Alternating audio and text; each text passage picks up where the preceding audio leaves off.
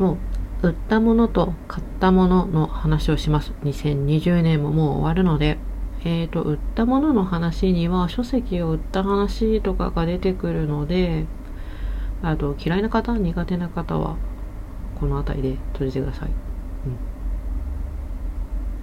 うん。いろいろ嫌いな人いると思うので、売る話。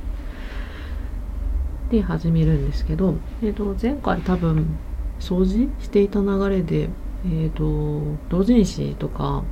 漫画とか、うん、本、書籍などを売ったんですね。売ったという言い方がいいのかな。まあ、手放したんですね、いろいろ。で、掃除を進めていって、えー、と最初はどこどうやって手放そうかなって思った時に探したのが虎のアナさんの、えーと、オンライン宅配買い取りサービスみたいなもの申し込んだら箱が届いて箱にはもう着払いの伝票とかがついていてそれに詰めて送るだけみたいなサービスがあって同人誌関係のものはもうそれで全部処分しちゃおうと思って、まあ全部全部だね。とても厳選して手放しましたと。で、それは、うんと12月の3日ぐらいに第1便3箱送って、それの1週間後ぐらいにまた第2便を送って、それも3箱？あ、2箱か。2箱ぐらい送ったので、合計5箱送っていて、うんと、査定は2週間から3週間ぐらいかかるということでしたので、うんとまだ終わってません。こちらの方は。で、ただ、虎の穴じゃなくて、ブック、あ、ブックオフで書籍とか CD とか DVD コミックスを手放したんですけど、ゲームとか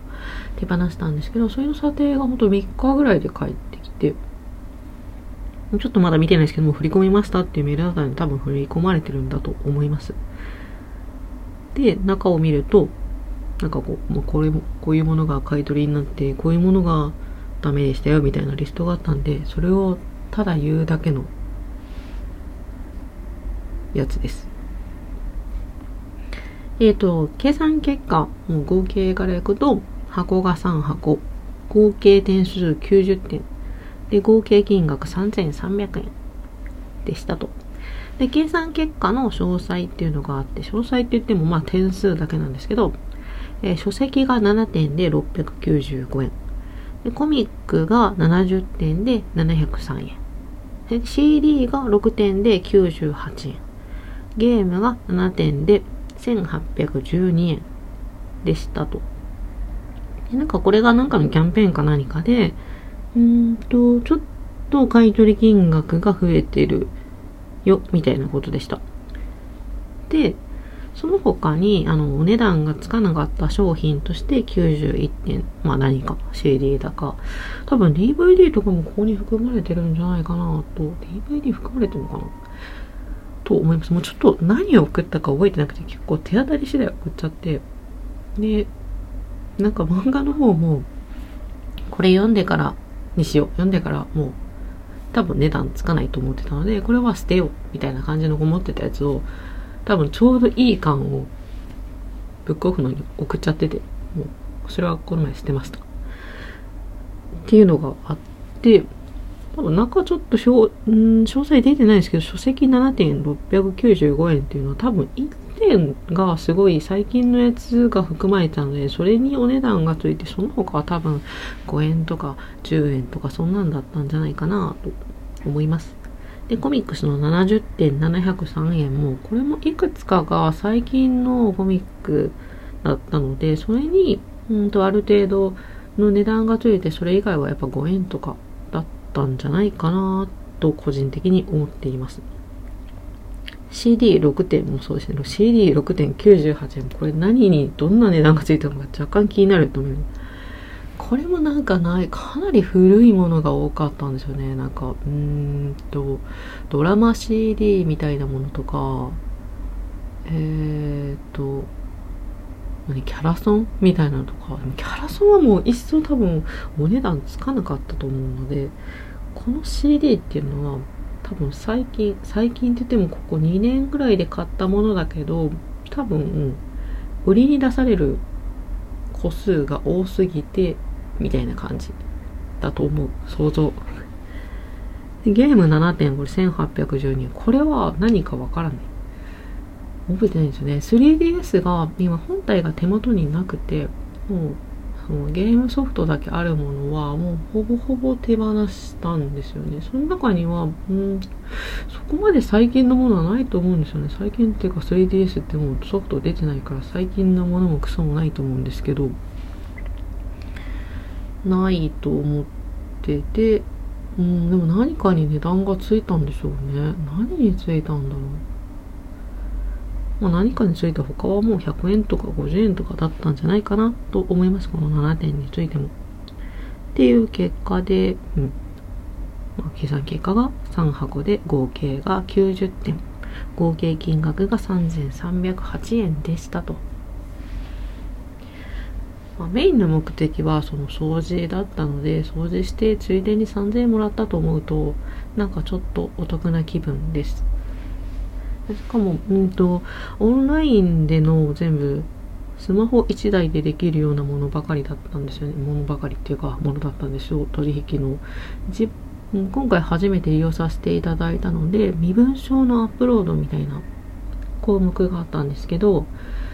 えー、っと、身分証を写真撮ってアップロードする。なんか、うん、どこかの部分とどこかの部分は隠してね、みたいな、まあ結構細かな指定とかてそれでいくとうんとブックオフさんはこことここは隠してねみたいなこと書いてたんですけど虎の穴書いてなかったなとか思ったり。コピーだったんですけど虎の穴は。コピーした時になんかそこ隠せなんて書いてなかったなとか思ったりなんかしたりして。っていう感じですね。多分虎の穴はまだ終わってないのか、査定が終了しましたっていう連絡がそもそも来ないのかななんか電話連絡しか受け付けてなかったんですよね。それでいくとやっぱブックオフすごくハイテクな感じですね。全部ネットでできるからいいな。うん、虎の穴は結構手書きな部分が多かったですね。うんと、3箱につき手書きでうんと銀行口座とかも書かないとダメだし、そもそもメールアドレスを書く項目がなかった。全部手書きなんですよね。うん。なかなか、まあそ、そっか、件数が少ないのかな。やっぱブックオフの方が全然一般的だし、利用件数も多くてそこにお金をかける意味があるのかもしれないですね。すごく虎の穴を当たり前のようにしてますけど、あの、同人誌とかって、この、何、このラジオを聴いてる人が同人誌を知ってるかっていうのがちょっとわかんないですけど、まあ、同人誌っていう趣味で作られた薄い本がございまして、それを専門に取り扱っている本屋さんみたいな感じですかね。うん。そっか、虎なら連絡が来ないから、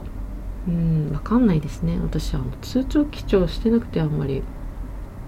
なので貴重に行かないと分かんないだろうし。うん。難しいですね。その辺りはちょっとアプリを入れようと思ったんですけど私使ってるところがみずほでうんとなんか銀行のアプリ？みずほと三井住友住住友住友を使ってるんですけど三井住友の方はアプリ入れていてまあ入金とか全部気軽に見れる感じなんですよ。ただ、みずほをさあ、いざダウンロードするとってなった時に、アップルの方のアップルストアの話ですけど、評価が異様に低くて。えっと、三井住友は5段階中多分4とかなんですよ。で、他の銀行のアプリ見ても三菱とかも4とかちょっとあんまり他覚えてないけども4とかなんですよ。4とか3低くでも3だったんですけど確かみずほって1か2だったんですよね。怖くないですか？1か2のアプリを使うなんて怖いと。で私仕事が IT 関係なんですけどなんか IT 企業の噂？噂じゃないな。なんかお話としてみずほは、うん、IT 系やばいみたいな話よく聞くんですよね。なんかまあ古い多分古い何かを使ってそれの回収がやばかったのか何なのかわかんないですけど、まあや、やばい、やばい。大変な案件が、案件が多い、案件、仕事みたいなのが多いっていうのが話だったので、なんかそれの影響なのかな、このアプリも、と思ったりとかして、そのアプリを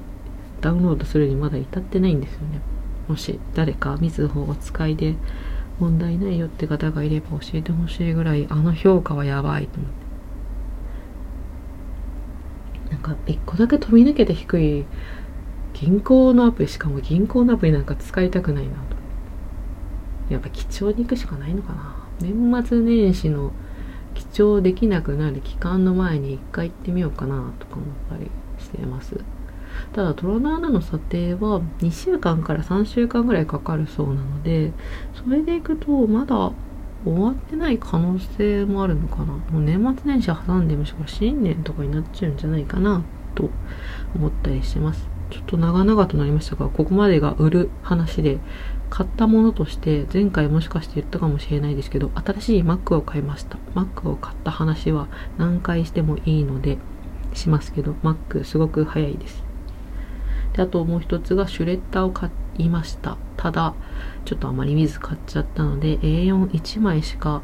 裁断できない。まあすごく細かく裁断してくれるんですけどそれを買ってちょっと失敗しましたという話でした。はい。すごく時間がいいところなのでこの辺りで終わります。